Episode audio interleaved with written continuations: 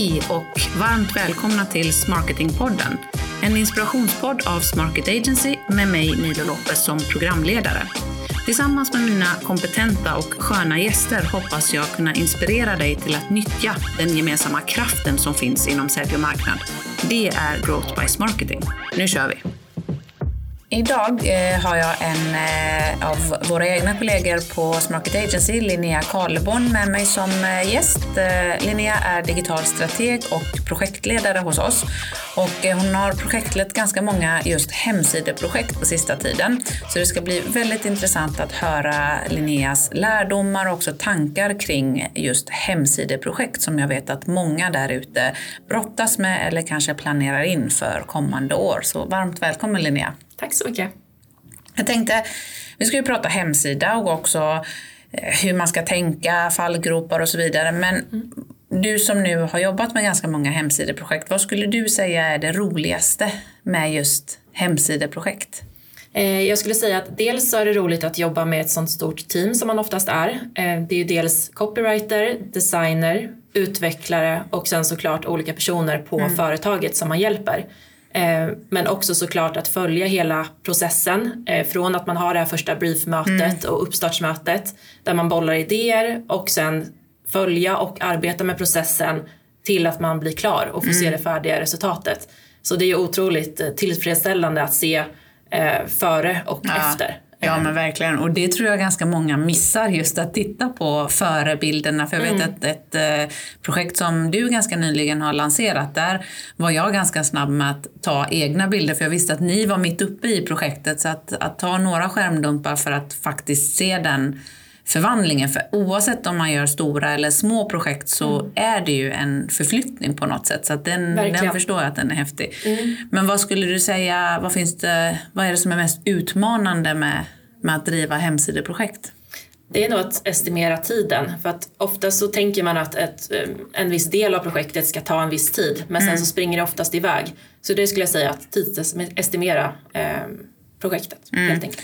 Ja, och särskilt då kan jag tänka mig om det är stora projekt. Precis. Så är det ännu svårare. Ja. Mm. Jag eh, har ju också varit med i ett antal eh, hemsideprojekt och jag skulle säga, det vet jag inte hur du tycker, att en av de mest utmanande sakerna med det är att det är så många viljor. Verkligen. ja, så många som har tankar, synpunkter. för att när man ska göra om en hemsida så det, det finns ju egentligen inget rätt eller fel. Det finns Nej. ju inget facit utan här kommer ju många ha väldigt mycket synpunkter och åsikter utifrån dina egna preferenser. Så att, mm. att bolla de här olika viljorna, olika åsikterna, det har jag tyckt varit utmanande. Ja, ja men jag håller med. Jag tänkte vi, vi tar och dyker in i att göra om sin hemsida. Om mm. vi ska börja i bakgrunden och orsaken. Vad, vad, skulle du säga är den vanligaste eller de vanligaste orsakerna som, som finns till att företag vill göra om sin hemsida? Det kan ju vara väldigt många olika anledningar men de tre främsta som jag har märkt när jag jobbat med mina kunder är dels att sidan är hårdkodad mm. och det behöver inte vara en nackdel. Det finns jättemånga fördelar med det också. Men många av dem jag arbetat med har sett det lite som en begränsning. Mm. Att de vill, ehm, när de vill uppdatera texter eller bilder, artiklar och så vidare så behöver de ta hjälp av en utvecklare. Mm. Och i vissa fall så har de inte det inhouse utan de kanske hyrt in någon tidigare som har utvecklat hemsidan. Och då blir det inte så effektivt mm. att behöva be om hjälp varje gång. Så deras mål är att de vill få en lätt eh, hemsida att hantera och mm. enkelt kunna uppdatera den själva. Mm, de vill ta bort den här hårdkodningen ja, som begränsar dem. Mm. Precis. Eh, en annan anledning kan vara att de vill göra en rebranding. Det mm. kan vara att de har sett likadana ut under en väldigt lång tid och vill ja, fräscha upp utseendet lite. Eh, det kan också vara att de märker att både företaget och eh, deras konkurrenter börjar se väldigt lika ut att de använder liknande typsnitt och mm. färger som alla andra och vill helt enkelt sticka ut lite från, från mängden. Mm. Eh, och sen kan det också vara att de har blivit uppköpta eller om de ska byta namn mm. och så vidare. Eh, och den tredje skulle jag säga är användarvänligheten. Att de kanske har en jättesnygg design men den konverterar inte. Och då att de märker att besökarna bara klickar runt. Eh, hittar inte vad de söker, man kanske inte förstår riktigt vad företaget gör för någonting. Att hemsidan är otydlig helt enkelt. Mm. Det är också en anledning. Mm, ja, det, jag förstår, det, det, det, jag håller med dig. Det kan vara väldigt många olika anledningar. Jag tror att Bland de vanligaste vi har stött på är just det här med att man vill komma loss ifrån en, en, mm. begräns, en sajt som begränsar men ja. också att man vill sticka ut för att det är ju svårt. Men mm. jag tänker om jag ska fylla i lite här då så att till dig som lyssnar, om det är så att ni planerar att göra om sajten så är nog det viktigaste att fundera över varför ni vill göra om sajten. Ska det vara ett eh, rent visitkort som jag kallar det, alltså använder ni sajten som ett, rent, eh, som en, som ett visitkort? Eller ska det vara en konverterande sajt som är del i er säljprocess? För det kommer ju att styra mm. vad ni ska göra och hur. Ja, verkligen.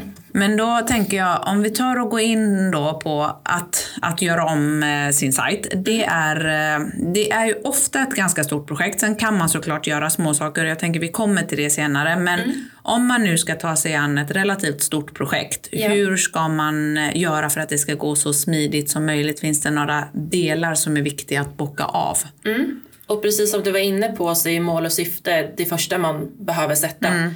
Eh, så det är första delen. Eh, sen är det viktigt att man gör en brief och det gäller ju oavsett om man gör det själv inhouse eller om man tar hjälp av till exempel en byrå.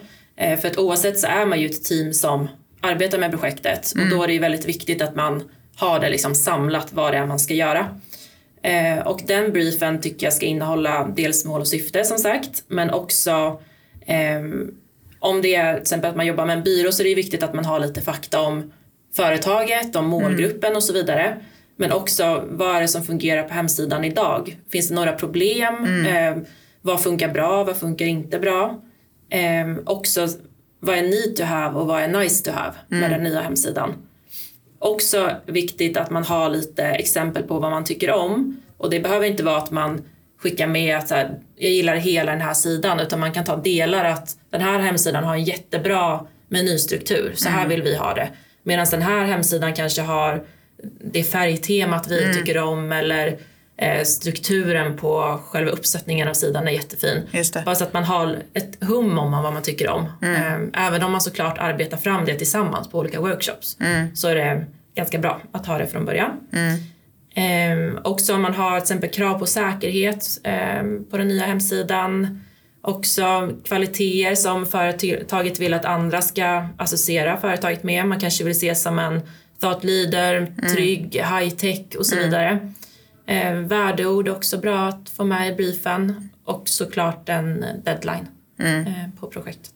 Okej, okay, så för att kunna ta sig an ett sånt här stort projekt så mål och syfte som en, som mm. en start. Varför vill vi göra om sidan och vad är, vad är det vi vill åstadkomma med den här förändringen? Ja. Och sen en tydlig brief som innehåller alla de delar som du ja. räknade upp. Mm. Det är liksom startskottet för att projektet Precis. ska gå smidigt. Ja. Och jag tänker, vi har ju en kund som vi ganska nyligen har lanserat en sajt för och de hade ju en extremt tydlig brief vilket mm. gjorde att eh, projektet alltså, startade väldigt smidigt och vi, kan, vi kunde ganska snabbt komma in på finlir när det gäller designen och ja. även strukturen på sajten för att de var så tydliga med vad de ville. Mm. Men det betyder ju inte att det kanske blir exakt så. Hela, vi har ju ändrat det längs vägen ja. i och med att det är ett levande projekt och vi kommer fram till nya saker tillsammans. Men mm just det här med vad är need to have och nice to have, den tänker jag, ta med den extra mycket för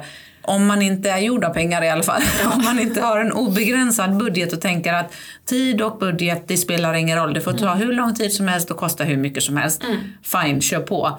Men annars är det jättebra att prioritera mellan de olika både funktionerna men också de olika sidorna och olika sakerna. Man skulle ju kunna dela in det här i i fas 1 så ja. kör vi need to have. Mm. I fas 2 lägger vi på nice to have del för del. Precis, för man märker ju oftast under projektets gång att man kommer på att det här hade varit jättesnyggt ja. men det kanske inte är prio ett att göra exakt. det. Utan att man tar det då efter lansering ibland. Ja. Att man lägger till andra grejer. Ja, exakt. Mm. Ja, men det tror jag är jätteviktigt men också som du var inne på att att titta på vad är det ni gillar. För i vissa andra projekt har vi ju då fått helt fria händer där, där kunden säger men gör vad ni tycker är bra eller snyggt.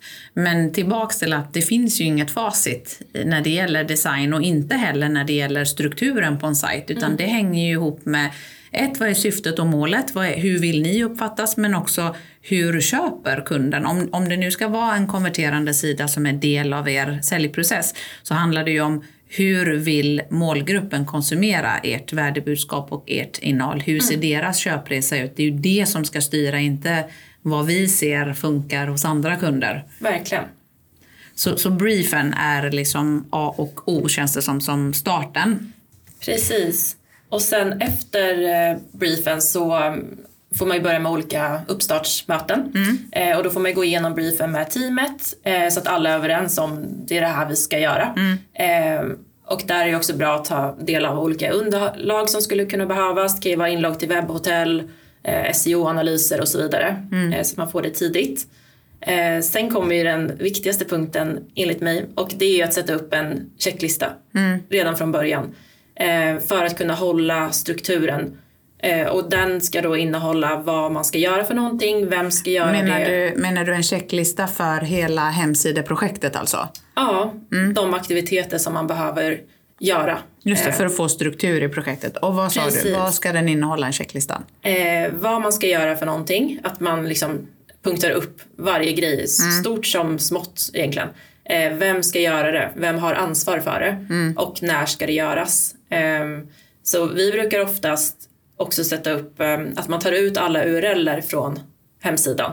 Just för att man inte ska missa olika sidor som kanske ligger gömda. Just det. Ehm, och en del kanske inte ens är aktuella men man behöver göra redress på den till exempel.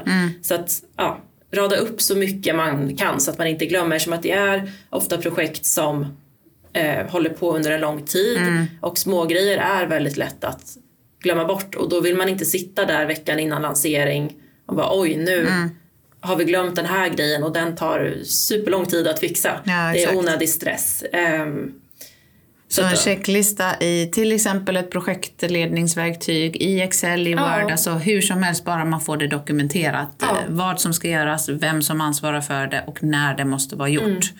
Och om det går så är det ju bra om man kan försöka estimera hur lång tid saker tar. Just för att man som sagt inte ska sitta där i slutet av veckan och så har man en grej som man trodde tog två timmar och sen så tar den visst 15. Och vet man det från början att här, jag tror att det här kommer vara en grej som tar lite längre tid då kanske man planerar och lägger den tidigare i projektet istället. Allt för att kunna hålla slutdeadline antar jag Ja. då för när man vill gå live med sajten. Precis. Mm. Okej, så brief och sen en checklista på, på vad som ska göras, vem som gör det och när. Ja, Är det det som eh, du tänker är basen för att lyckas med ett hemsideprojekt? Ja, för att det är otroligt viktigt med strukturen just skulle jag säga. Eh, Just för att det är så himla många delar. Eh, Det är lätt att eh, det blir rörigt annars och tar längre tid än vad det behöver göra. Mm. Ja, men jag håller med dig. Jag är ju en strukturnörd eh, jag också, så jag tror verkligen att eh, man vinner på det. Och det här är ju en lärdom som vi har eh, tagit med oss Ja. från ganska många projekt där vi kanske i början inte hade checklistor utan Precis.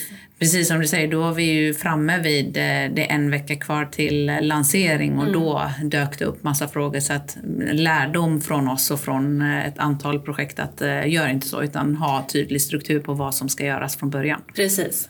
Och sen så går man in i workshopfasen egentligen och det kan ju vara lite olika workshops beroende på vad för typ av projekt man gör. Men vanligt är ju att man har en branding workshop om man ska göra om brandet till exempel. Också att man diskuterar sitemap och navigation och ofta en content workshop också. Eh, och sen så går man ju in i själva design och utvecklingen, eh, sätter upp sitemap, börjar designa sida för sida. Och här är det ju viktigt att designer, utvecklare och copywriter arbetar ganska tätt tillsammans för att se till att tonalitet och formspråket går hand i hand. Eh, och sen är det ju både lanseringsfas och sen efter lansering. Eh, och där är det ju viktigt att man gör en sista check innan man lanserar. man ser över checklistan igen. Har vi gjort allting? Mm. Är alla till exempel redirects korrekta? Funkar länkar? Har vi metatexter? Mm. Eh, och där är det ganska bra att be någon utomstående att kolla. Mm. För att man blir ganska blind när man har suttit med projekt i flera månader så tänker man att nu ser allt tipptopp ut och sen så kan någon gå in och vara här är ett stavfel som Ja. man missat. Men det är Så- helt sant. Det är ju som med allt man har suttit med ganska länge. Ja. Att det, man blir blind eh, för sin egen text eller sin egen design. Mm. Precis. Men jag tänker det här du sa också att det är viktigt att design och eh, utveckling och copy jobbar tätt ihop. Jag tror att det är en jätteviktig poäng för att det kan ju vara så att designen går bananas med Ja. massa ja, men, jättehäftigt som, och så går inte det att göra i den plattformen man har valt eller det skulle kräva väldigt mycket utvecklingstid. Är det då värt det? Så är det bättre att man har pratat ihop sig redan från början eller parallellt egentligen hela tiden. Ja, parallellt skulle jag säga är ganska bra. För att ibland kan det vara att copywritern vill ha in mer text för användarvänlighetens skull eller SEO-skäl och så vidare. Medan designen då ser nej, det kommer se alldeles för eh, det blir för mycket text, det kommer inte se snyggt ut och då får de liksom komma överens om något mellanläge där. Ehm, och sen efter lansering eh, så är det ju såklart viktigt att man gör en kvalitetssäkring igen, kika så att allt fungerar, har det hänt någon bugg, eh, funkar länkar, pixlar och så vidare. Ehm, och checka över SEO också skulle jag säga. Och eh, ja, utvärdera projektet. Också. Den är också väldigt viktig. Utvärdera projektet och ta med dig lärdomar och reflektioner. För att jag tänker att en, eh, även om ett hemsideprojekt har ett start och ett stopp när man väl har lanserat sajten så är ju en hemsida någonting som är levande och som man säkerligen kommer göra om igen. Ja. Så att, att dra lärdomar från ett projekt och göra det bättre nästa gång, det tror jag är jätteviktigt. Men sen också ha med sig att du sa checka SEO efter lansering. Det är också viktigt att ha med sig att det är helt normalt att SEO går ner lite efter Ja. att man har flyttat en sajt. Särskilt om man byter CMS antar jag. Precis, det stämmer. Och där kan man ju göra en ny ja, SEO-analys för ofta så är det ju eh, de tekniska delarna också att eh, ja, man ska ju se till så att det inte blir för stora bilder eller att sidan blir långsammare och så vidare. Så det är viktigt att man gör en check så att se att allt fungerar som det ska. Efter. Ja men okej, så jag ska försöka att summera det här du sa då hur, hur man gör. Man eh, har en målsättning med vad man vill med sajten.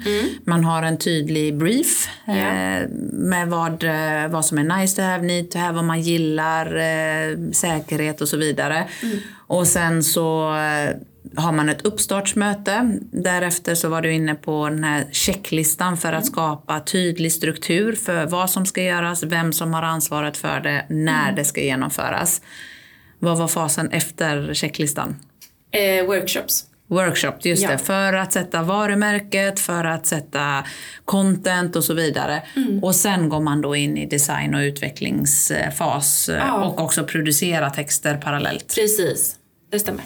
Mm. Och sen så går man in då i en eh, testfas som du var inne på med Ja, man, man egentligen går in i lanseringsfasen genom att börja testa sajten live och sen då så kommer lanseringen och sen efterarbetet efter lansering. Mm, och sist men inte minst utvärdera. Ja, Ja, men det låter som en tydlig process för att gå från start till en lanserad ny sajt.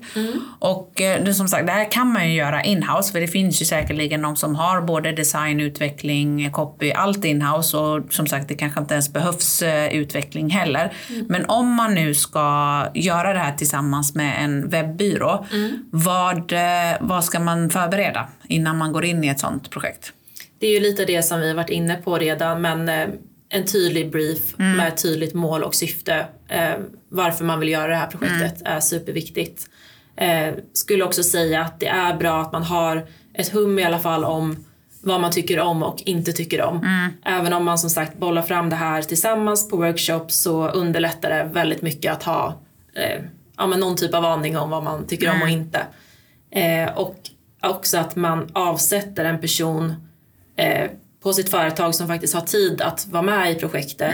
För man behöver vara väldigt ja, engagerad och, och eh, involverad i projektet. Det, är, det är mycket möten och eh, feedbackrundor egentligen. Så att ja, man behöver ha tid med att eh, Så, någon, så, så förutom briefen som du varit inne på tidigare också, och det fattar jag, den är jätteviktig och vad man gillar och inte gillar och varför. Men så säger du också det man också behöver förbereda är någon internt som har ägandeskap för det här projektet så att man från byråns håll vet vem det är Linnea vi ska vända oss till eh, med alla frågor. Sen kan ju du slussa den vidare internt hos dig. Mm. Det tror jag är superviktigt. Precis som all annan marknadsföring. Jag tänker när vi har contentprojekt eller eh, marketing as a service som vi jobbar med, att det är en hel marknadsfunktion. Även där är det ju jätteviktigt att man har en kontaktpunkt hos kunden så att, så att man inte behöver lägga massa tid på bara jaga runt svar. Precis. Super, eh, superviktigt. Och då tänkte jag, om vi, nu har du varit inne på vad som är bra att tänka på och egentligen gett en struktur från start till mål. Och kan du då också ge exempel på några vanliga fallgropar, så här don'ts, när det kommer till att göra om hemsidan? Vad är det man ska undvika när man gör om sajten?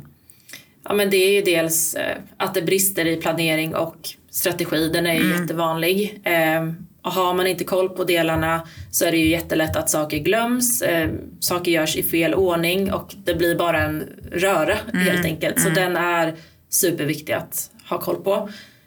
Och också att eh, ja, men vissa tänker inte på att man måste mobilanpassa sidan. Idag är de flesta inne på mobilen och surfar snarare Verkligen. än datorn.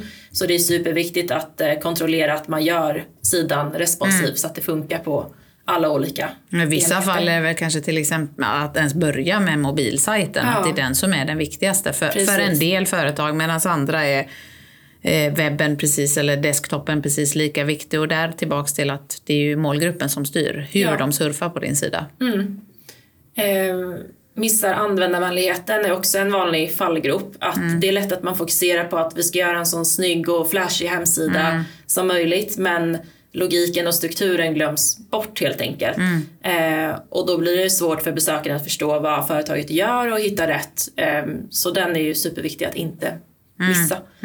Eh, och sen skulle jag säga att man inte testar hemsidan ordentligt innan lansering. är också en fallgrop. Det är så att man har så himla bråttom att sätta den live att man Ja. inte gör alla tester som behöver göras. Mm. Precis. Hellre egentligen att eh, man sätter den live en dag senare och att det funkar än att man bara stressar igenom och sen så Verkligen. kraschar det eller att det blir massa buggar och så vidare. Så att, eh, ja, Verkligen. viktigt att testa. För jag tänker att, eh, vi har pratat om detta ganska många gånger, om att det finns de här ensamma marknadscheferna som har allt ansvar. Ja. Eh, de har ju oftast ansvar för hemsideprojekten också och då är det ju som vi har varit inne på, många som har tankar och synpunkter och förväntningar på sajten. Om man då går live med den lite för tidigt och det finns massa barnsjukdomar och buggar, då skapar du ju en helt onödig uppförsbacke för dig själv. Att Ja. Alla tycker att ingenting funkar, det är, bilderna är fel, allting är fel. Så att ge dig själv den extra veckan eller dagarna i slutet att, att testa och se till att allting funkar. Verkligen. För då går det ju smidigt. Ja. Men jag tänker också ta upp det du var inne på med användarvänligheten men också köpresan. Att Tillbaks till om målet är att sajten ska konvertera så är det inte säkert att just att den måste vara snygg. om man ska Nej. vara helt liksom. Det är klart att man vill ju inte ha en ful sida men vad är snyggt och fult? Det är ju eh, Såklart. upp till den som ser det. Men då, det är mycket, mycket viktigare då att köpresan och strukturen som du säger, konverteringsvägen är genomtänkt och rätt snarare än att eh, hörnen är rundade på knapparna till exempel. Ja, verkligen. För det, I slutändan spelar det ingen roll om någon bara tycker att det är snyggt men man förstår inte vad företaget gör för någonting. Eh, Nej. Så för att summera då, de fallgroparna man ska undvika det är att inte lägga, alltså att man struntar i planeringen, man bara kör igång. Då kommer man fastna längs vägen. Ja. Att man eh, missar användarvänligheten. Man, man fokuserar bara på att det ska vara snyggt och så har man då, tappar man när kundperspektivet på det. Ja. Och vad var det tredje du sa? ehm, att man inte mobilanpassar sidan. mobilanpassningar. Ja, och den kanske till och med som vi var inne på är först för många Ja. bolag. Mm. Och om man då tänker att det finns säkert de som vill göra om sin sajt och har- har velat göra det länge men tänker att Åh, det är för stort och dyrt eh, projekt. Och jag tänker att det måste ju finnas eh, quick wins man kan göra, eller man måste ju inte göra det här till ett stort projekt. Så vad, vad skulle man kunna göra för små ändringar som ändå ger resultat, säger du? Jag skulle säga att fokusera på helhetsintrycket. att om man har en hemsida som har olika design på varje ny sida så skapar det ett ganska oseriöst intryck. Så att om Mm. Man ser till, kanske också. Mm. Ja men verkligen. Så att ser man till att konsekvent använda samma typsnitt, Mm. layout, eh, färg, färger helt Mm. enkelt, eh, så gör det ganska mycket och den ser mer genomtänkt ut. Eh, och igen, tydligt värdebudskap, Mm. tydligt vad ni gör för någonting, för vem gör ni det. Ehm, och sen skulle jag säga bilder gör också ganska mycket. Mm. Har man inte möjlighet att ta in en fotograf så kanske man inte behöver använda de allra vanligaste stockbilderna. Man kan hitta ja, bättre stockbilder Mm. också. Ehm, för det är ju ganska liksom, proffsigt intryck skulle jag säga, Mm. att man jobbar med bilderna också. Ehm, och sen användarvänligheten såklart. Mm. Att det ska vara lätt att navigera runt på hemsidan. Så att om man inte har eh, möjlighet, varken, alltså det kan handla om eh, ekonomisk möjlighet eller att man inte vill göra om hela sajten, så handlar det om att se över helhetsintrycket, se Ja. till att ni har en Ja, men en enhetlig, ett, ett varumärke som lyser igenom på sajten. Se till att eh, det är lätt att navigera och konvertera på sajten. Att den här köpresan är genomtänkt och konverteringsvägen finns eh, där. Eh, se över bilderna var du inne på. Och Ja. som du, jag, jag håller med, man kan absolut använda stockbilder. Men man kan också lägga på någon touch som gör att det ser ut, det kan vara en layover. Vill man Ja. inte ha en layover kan det vara ikoner som gör att det Mm. skapar den här enhetliga känslan, proffsiga känslan. Precis, och man behöver inte ta liksom, den första bilden som man får upp på de här gratissidorna. Nej, utan man lägg kanske lite får, tid. Ja, Ja, precis. Nej, men det, jag håller med, bilder gör jättemycket. Men sen var du också inne på värdebudskap, för där är det ju så här, det handlar ingenting om design eller utveckling, utan det handlar om hur du fram, alltså ditt budskap. Ja. Hur du talar om vad är det, varför ska jag köpa från dig och inte från en konkurrent. Om det är tydligt så är det inte ens säkert att besökaren bryr sig om designen på sajten. Nej, håller Ja, riktigt bra tankar på små justeringar som ändå gör stor skillnad. Jag tänker om vi ska ta och summera det här avsnittet så ska du få ge dina tre diamanter kring om man nu är eh, i startgroparna eller funderar på att planera ett, ett hemsideprojekt. Ge oss dina tre diamanter för att lyckas med det så smidigt som möjligt. Och det är ju det vi varit inne på under hela avsnittet. Men dels sätt tydliga mål och ha en tydlig brief. Eh, andra, lägg tid på planering och struktur. Ni kommer tjäna jättemycket på det. Eh, och sätta det tidigt. Ha ett tätt samarbete med teamet och ha kontinuerliga avstämningar. Eh, det underlättar supermycket. Och sen slänga in en fjärde. Eh, hemsideprojekt kan ju vara ganska krävande. Ja. Så se till att fira både stora och små framsteg under projektets gång. Det tror jag är jätteviktigt att fira för precis som du säger, det är ganska krävande. Särskilt mot slutet av Ja. resan så, så tar det ganska mycket tid och energi. Så att det riktigt bra diamanter och som sagt Våga börja smått. Eh, hellre att ni gör någonting. Så att, för, för sidan är ändå ditt skyltfönster ut och det är som att eh, inte bry sig om hur det ser ut eh, i din fysiska butik. Det Ja. skulle ju ingen, man skulle inte strunta i det. Så att lägg fokus på att åtminstone göra de små förändringarna som, eh, som ger mycket värde. Verkligen. Mm. Stort tack Linnea för att du var med och delade dina tankar kring eh, just sajtprojekt. Tack själv. Och nu tänker du att du är klar, men Ja, nu har jag de här nu har du dina, exakt, dina. Nu ska vi få lära känna Linnea lite kort då. Så svarar du bara snabbt du kan då. Ja, Mm.